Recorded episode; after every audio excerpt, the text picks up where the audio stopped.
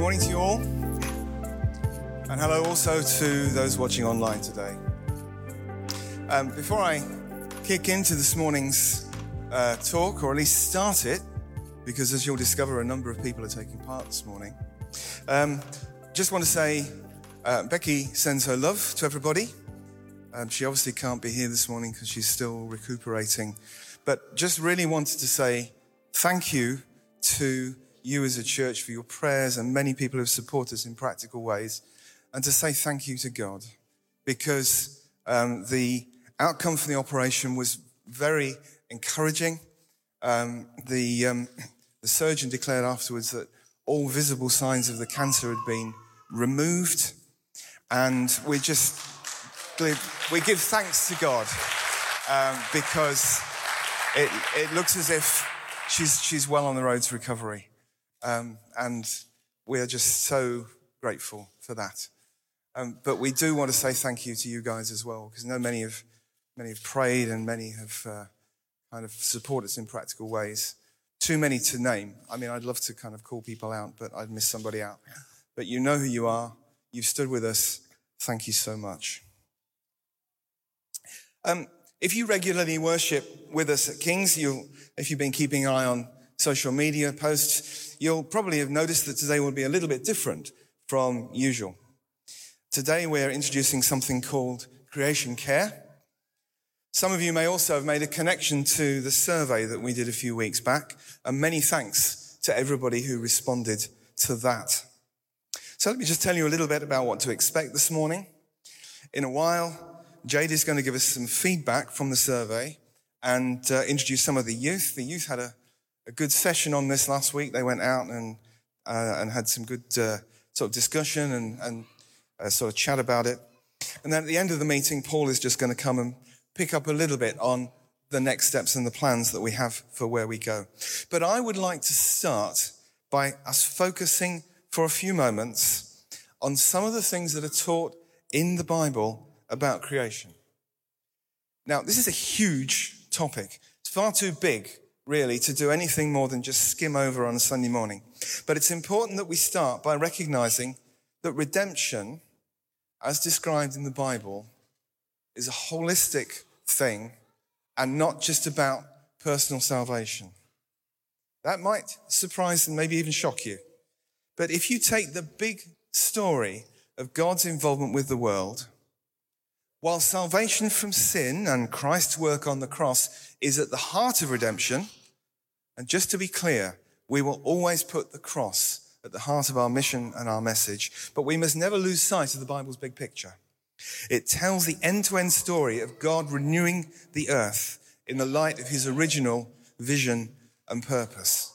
The chapters that bookend the Bible's big story, the first two chapters of Genesis and the last two chapters of Revelation, are all about creation and new creation. And the fact that the Bible begins and ends that way is significant.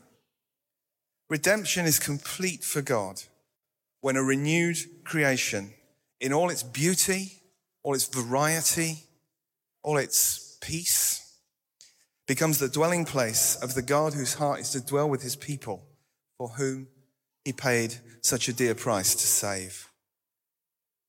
And getting a biblical perspective on this will help us get the right focus, won't, won't it? Because as we all know, there are many, many voices out there. Many voices with their own opinions on the environmental debate. You have the voice of experience. You have the voices of youth. You have the voice of science with all the various um, emerging items of data about a whole host of things. You have the voices of protest.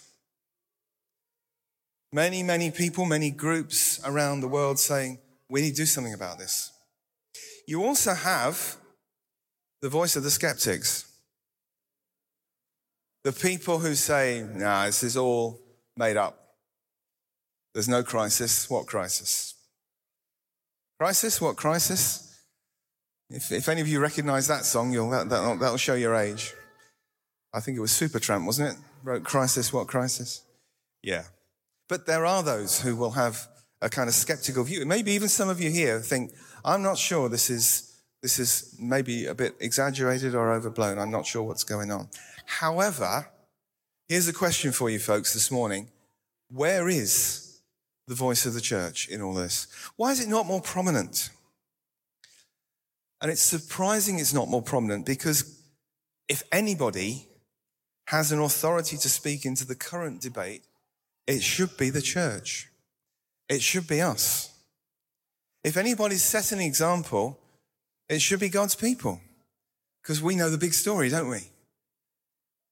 In 2020, Tearfund and Youthscape surveyed over 600 Christian young people about the church's response to the climate crisis. Only 10% of those that responded thought that we were doing enough. And you know, it's not just about global, warming. There are other things such as pollution and the responsible use of natural resources that we need to be aware of.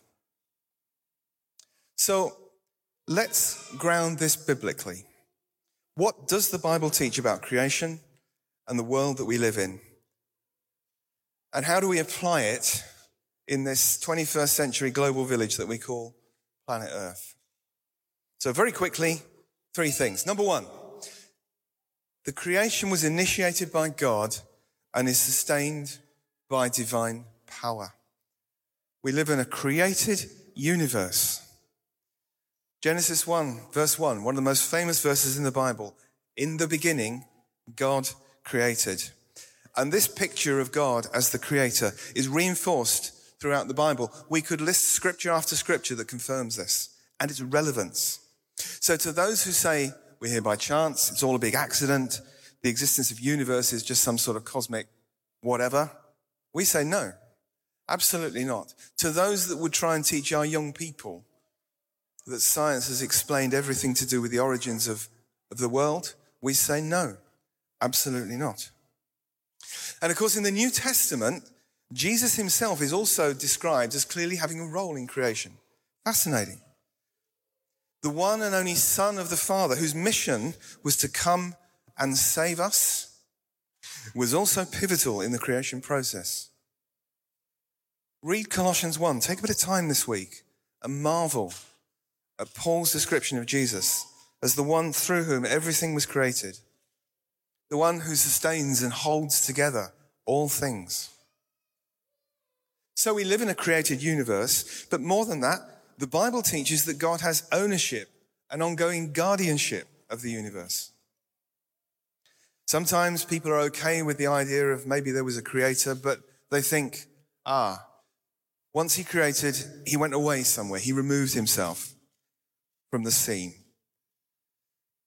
He left the universe like a wound up clock to just obey its rules and, and run down. And one day it'll run down and run out many, many years from now. That's what some people think, but not a bit of it. The God of the Bible is intimately involved, continually involved in the universe. So we can say with confidence that God loves and cares for his creation. He's committed to it. It's not just a it's not just an abstract thing for God. When he was creating, it says in Genesis 1, he looked around and he said, This is good. This is good. This is good. And at the end of the six days of creation, he looked at everything he had made and said, This is very good. This is very good. And again, this is throughout the Bible. Psalm 24 starts with the bold and simple assertion the earth is the Lord's and everything in it. There are numerous places throughout the Psalms. Uh, I take Psalm 65, for instance. It's almost a hymn to God's governance over creation, describing not only awesome deeds, but also the abundant provision of the rain that waters the earth, the blessing of the crops, the beauty of the hills. You crown the year with your bounty, it says in Psalm 65, verse 11. That God loves the world he has made is evident in many ways throughout Scripture. I, w- I wonder if you know that within the laws and guidance given to the ancient people of Israel, there was sustainability built in. Did you know that?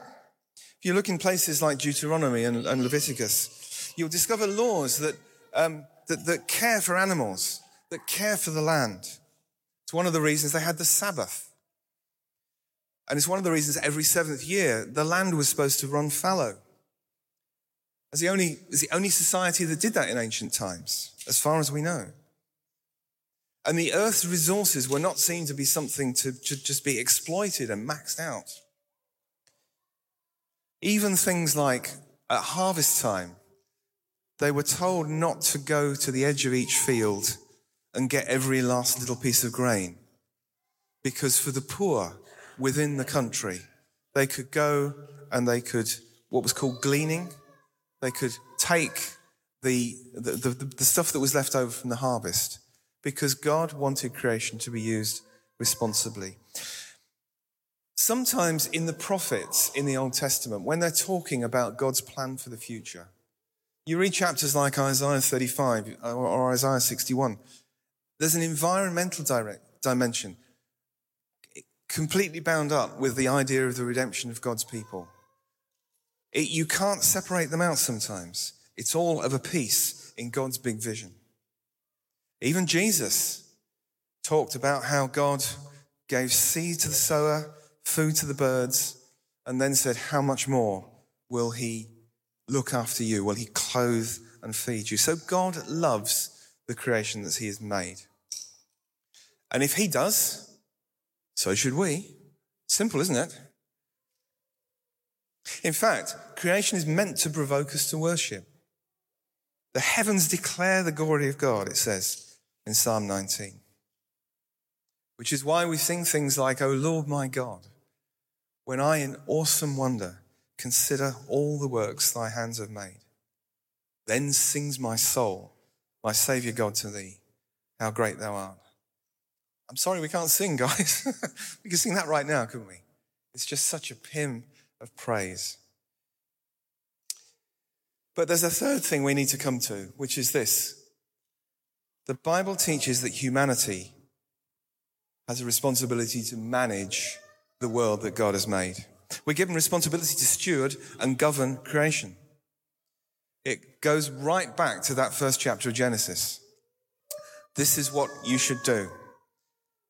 And the instructions are even more explicit in the second chapter of Genesis, Genesis 2, verse 15. Adam is commissioned to care for the land, to cultivate and care for it. And the, the words in the original language have, have got a very, a, a real sense of care to them. It wasn't to exploit the land, it was to care for it, to look after it. And again, this is just reinforced throughout the Bible. And you know, I, I just, I just want to re-emphasize to us this morning that the coming of Jesus in what we call the incarnation, when the Word became flesh, was God's seal of approval on creation, despite the mess that we humans have made of it as part of his redemptive act, God sent his son to take on our flesh and blood. And what that says is God hasn't finished with the creation he's made. He's still committed to it. The original plan, the original vision, that vision is still the plan. So, increasingly, as followers of Jesus, we must feel the burden to do something that makes the positive impact for good. There's one more reason as well why we need to recognize that this is a time for us to act. And that's that increasingly environmental concerns are an issue of social justice. Again, I could just talk about this all morning, but I want us to recognize this morning the evidence is that all of the things that are going on at the moment, the negative things around things like climate change, uh, the, the changes to weather and so on, they disproportionately affect the poor and they disproportionately affect geographically poor areas across the world.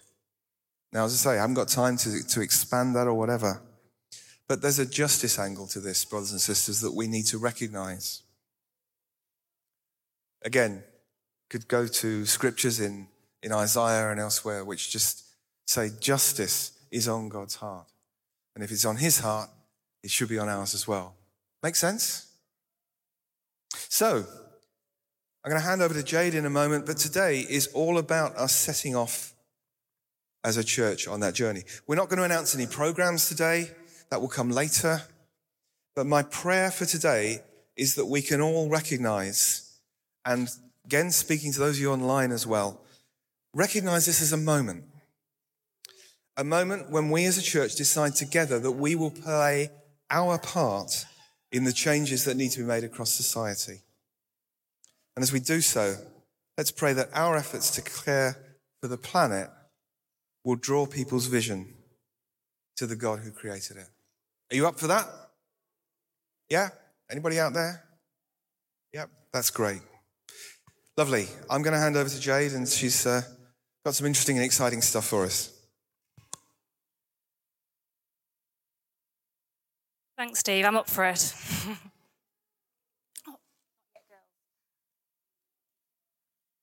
it's nice to have eager helpers.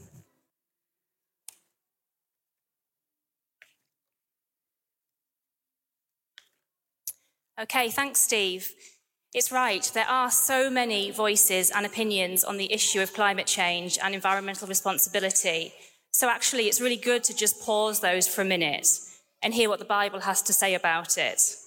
And then, once we know that, in the attitude of James, let's do something about it. So, my first job up here is to share the results of the church sustainability survey. Hopefully, you all had a chance to complete this, and I'd just like to repeat the thanks for everyone who did. We had 49 responses, which was fantastic, and it really was such a joy and an encouragement to watch these come in and to read about all the fantastic things that you're already doing. Every single person who responded so that, that said that they considered caring for the environment to be part of living out their Christian faith. That's wonderful. And this conviction was then reflected in the rest of the answers to the questions asked. I'm not going to go through all the numbers because that could be exceedingly dry, but here's a little bit of a summary. So 90% of us says yes, we do limit our waste by reducing, reusing, and recycling, with the remainder of us doing so sometimes. I think that was probably quite a wide net, and there's space for all of us to improve on that, but I think that's a really good foundation. 80% of us take steps to reduce energy and water waste in the house, with again the remainder of us doing so sometimes. 61% of us use an energy supplier which provides renewable electricity or gas.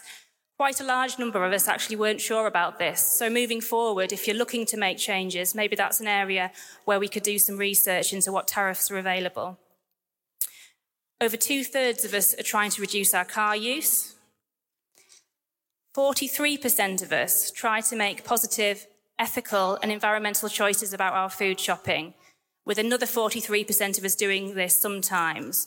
So, this included things like shopping local, um, organic options, or fair trade, which can sometimes be difficult to source and pricey. So, again, I think that the church is committed to doing this.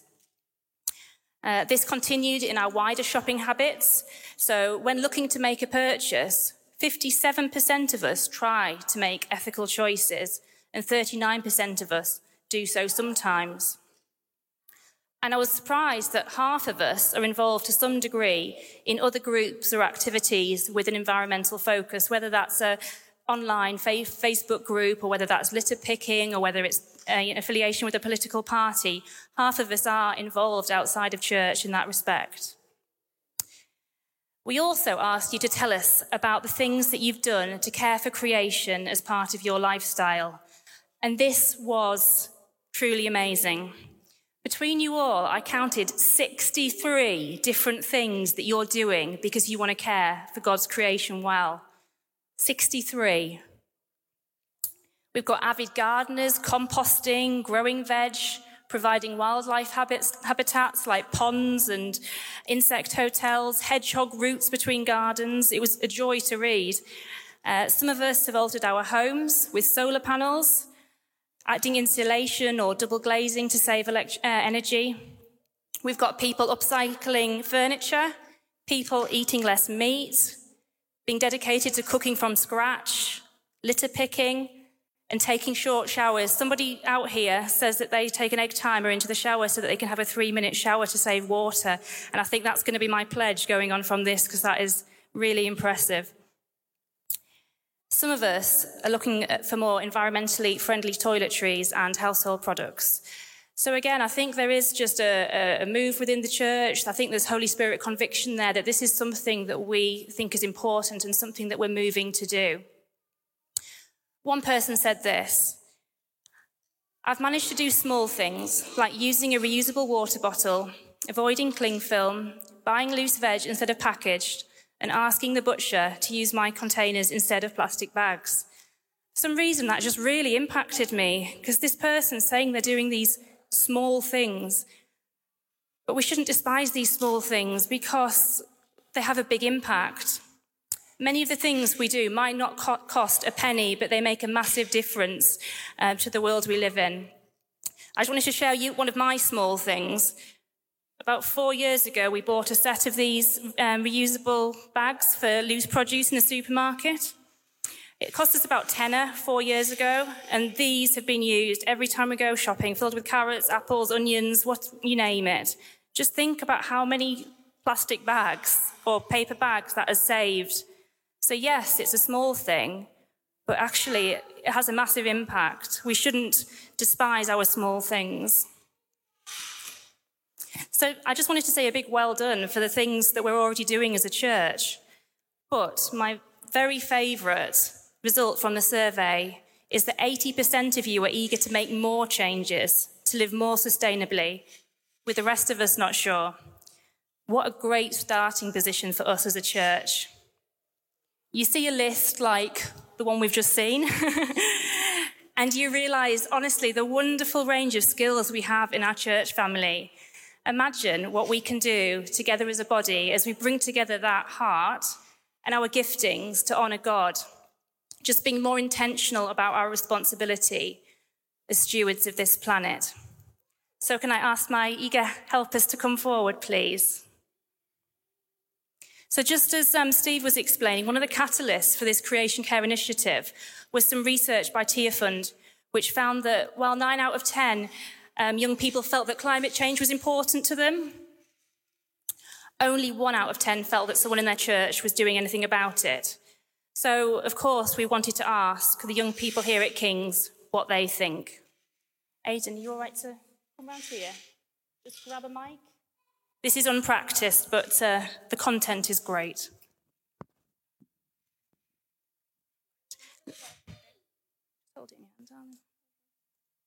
Okay.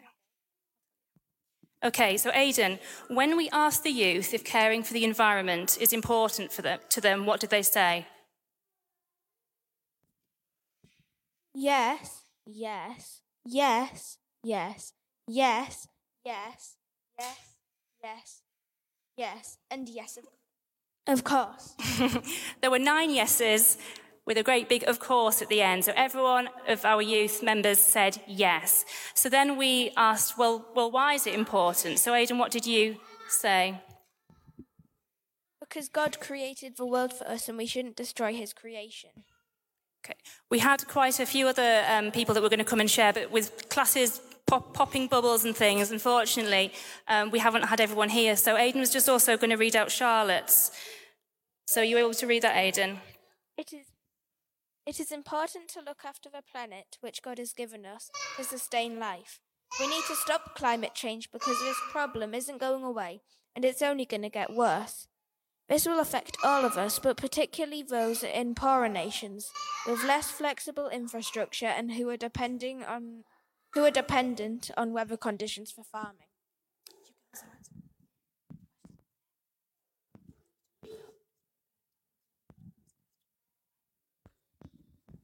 Girls, are you all right to read out your, your reasons? It is important because if someone litters, it can damage the environment and animals can get hurt. Littering can also can also ruin the oceans and put sea life in danger. Pollution can spoil the air we all breathe. Caring for the environment is important. Without it, there will be no trees, and without trees, there is no fruit, and without fruit, no food. That, that last one was what Valeria had contributed, but we, would, we wanted to make sure that we, we said it. So thanks for that, girls. Um, also, Emma said, God gave Adam the job of looking after the world, and we're to continue as stewards of creation. We haven't been doing a very good job of it. With global temperatures rising, animal habitats destroyed, and microplastic even found in polar ice, now we are the last generation who can do something about it. When she said that last week, we were, we were up on the balcony, we're the last generation who can do something about it that really hits home, doesn't it? Because that's, that's her life, that's her children's life that are going to be infected by this. So, when we went out to talk about this, we also did a little quiz, and we wanted to share this with you because we found it quite shocking. So, church, this is an interactive quiz, and there are prizes. I know in the past there's been prizes like, you know, Easter eggs and chocolate, but this is far more exciting than that. I just want to make it clear that living sustainably isn't about getting prizes or, or buying stuff. But I just wanted to get you excited about some of the small swaps we can make and enable some of you to do that. Um, and, and hopefully just create a bit of excitement about that. So let's have question number one. Are we able to have the slides at all? No. Okay. Aidan, can you read out question number one? How many tea bags does the average person in the UK use in a year? 780 or 1130 or 1460? Great. So, how many tea bags does the average person in the UK use in a year? Hands up for 780. Seven, hands up for 1,130 and hands up for 1,460. Kath knows. Kath thinking that's an underestimate.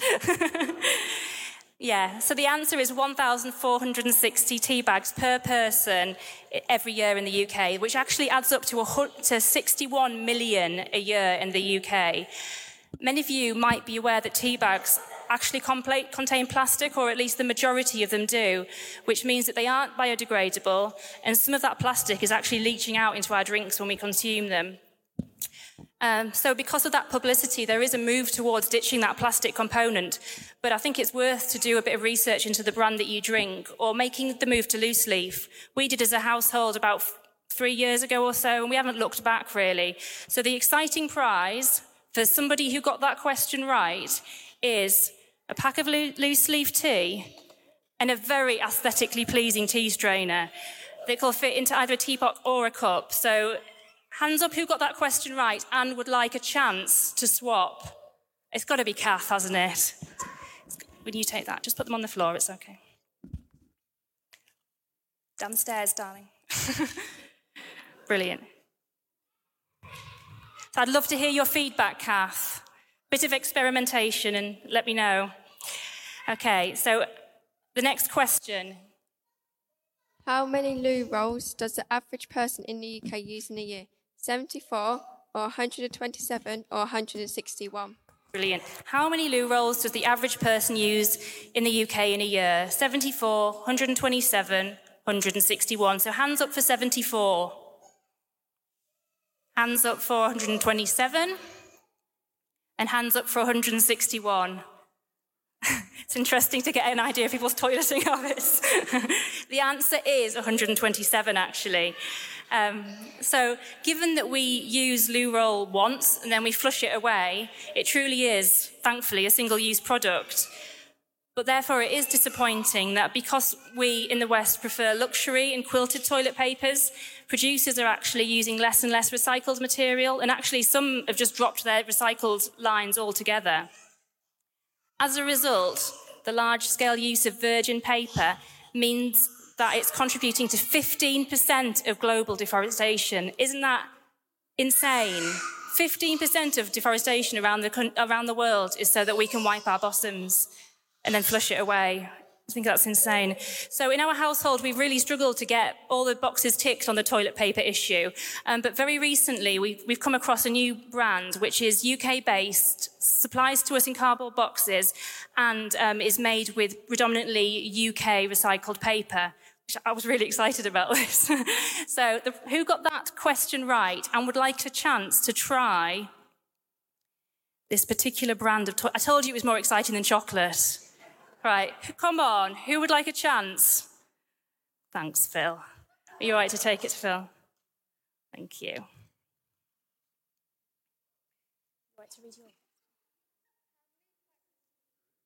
How many plastic uh, water bottles are sold in the UK each year? 77 million or 770 million or 7.7 billion? Right, so how many plastic water bottles are sold in the UK each year? 77 million, 777 million, or 7.7 billion? So hands up for 77 million.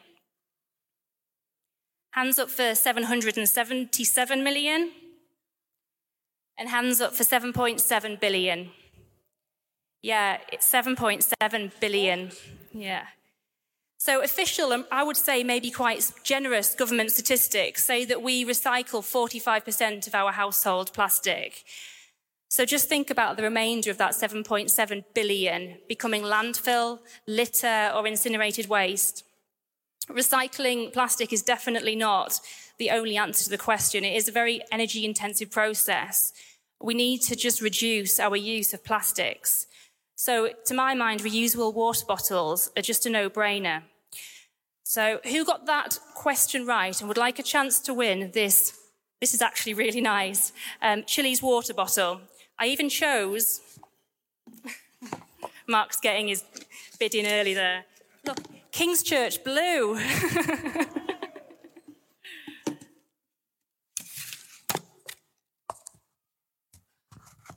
You're right to go and take that to Dad? Thank you. Brilliant. So if we all swap to those bottles, which I know many of us are already doing from the, from the survey we did, that'll make a massive dent in that 7.7 billion, which can only be a good thing. Right, I've got two more questions. You like to do one more, Aidan?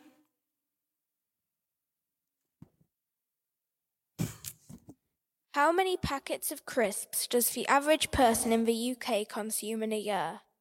85, 150, or 213? So, how many packets of crisps does the average person in the UK consume in a year? 85, 150, or 213? Hands up for 85. Hands up for 150. Hands up for 213. Oh, it's actually under. It's actually it's 150. I suspect there are some people who eat no crisps, and there are some people who eat about 600 packets a year, so it's probably a bit in the middle.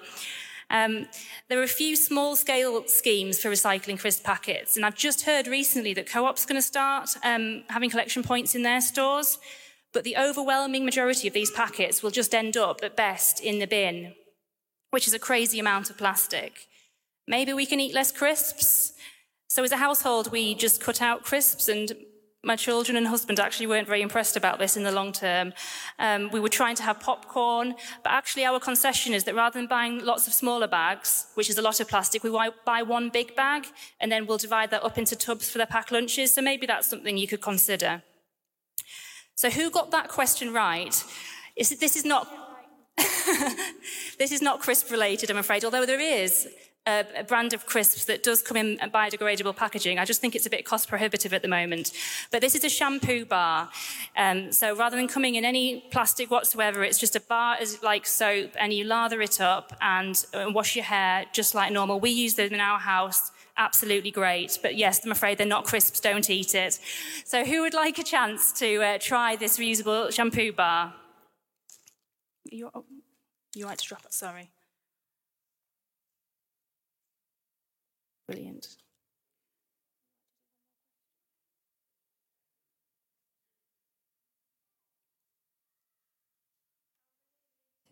How many litres of water are used to manufacture one pair of jeans? 2,700 or 3,140 or 7,600? Brilliant, thank you.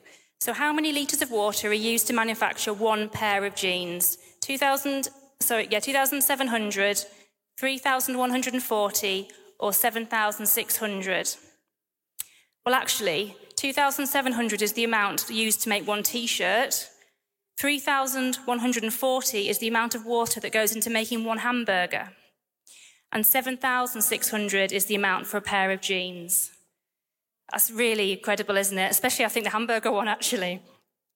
So the 7,600 litres for jeans includes the water intensive process of growing and producing cotton, and plus all the chemical processing that goes into that. I don't know if anyone watched the Stacey Dooley documentary on fast fashion, but it showed the really drastic impact to communities close to these clothing factories, where water sources that locals depended on were virtually dried up.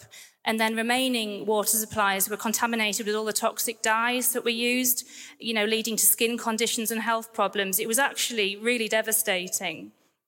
So I think we really need to value our clothes because they might come to us with a cheap price tag, but the cost to the planet and the cost to other people around the earth is weighs pretty heavy. So I'd just say wear what you've got and buy secondhand if possible. And if you're going to buy something, make sure you really love it and you're going to wear it and wear it. Um, and the prize, who got that right? Or did I not even ask? I was, I was getting carried away with the hamburger issue. who, who, who guessed in their heads 7,600? No one. No one. well, the prize for somebody who would like to try this is some um, washable makeup remover pads or face pads. Rather than just using a ball of cotton wool and chucking it in the bin, these can be washed in the washing machine. So, who would like a chance to use those? Right. Sit down. To that lady there. This lady here. Lovely.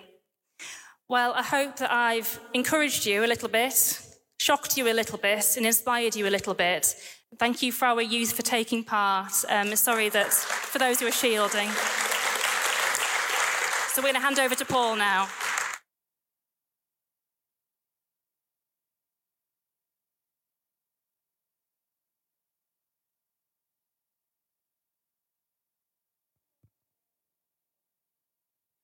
That was great, wasn't it?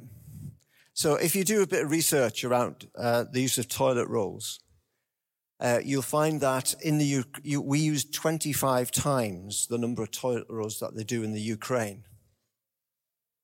Um, don't quite know what that says about their their toileting habits, or perhaps they've just got massive toilet rolls. I don't know, but um, uh, but as Steve said at the start, this is um, a slightly different morning. I just want to say three things very briefly as we come to an end. First of all, this is a journey. Uh, we've described it this uh, purposefully, and we know what journeying is like here at King's, don't we? We know what journey into this hall has been like. We know what our journey in terms of our, our outreach through the cafe, the food bank, the furniture scheme, and all sorts of other activities that we do. And this, we feel, is God prompting us on another journey. And many of us have been doing that individually over a long period of time. Uh, but it's time, as many other organizations are, are looking at how they, uh, they deliver their services more sustainably, how they reach net zero uh, in the shortest possible time. So Jade and Liam and Steve and I have been meeting as a, as a, a kind of the first part of that process uh, to help us all move together along the way. We're going to be building a team, and there's going to be more on that to come uh, in, in the coming uh, weeks and months. Uh, and we're looking to not just uh, have what Jed's been doing this morning. We're going to be more kind of flexible and innovative about the way we communicate things, have chat boards. We're going to be sharing good practice so that we can learn from each other and inspire each other. Secondly, we're going to be looking very carefully at how we operate as a family here in the centre so that we can start um, catching up actually to some other organizations who are much farther, further ahead than us in terms of thinking about how we deliver our services from, from within the centre here. And that's going to be a long journey.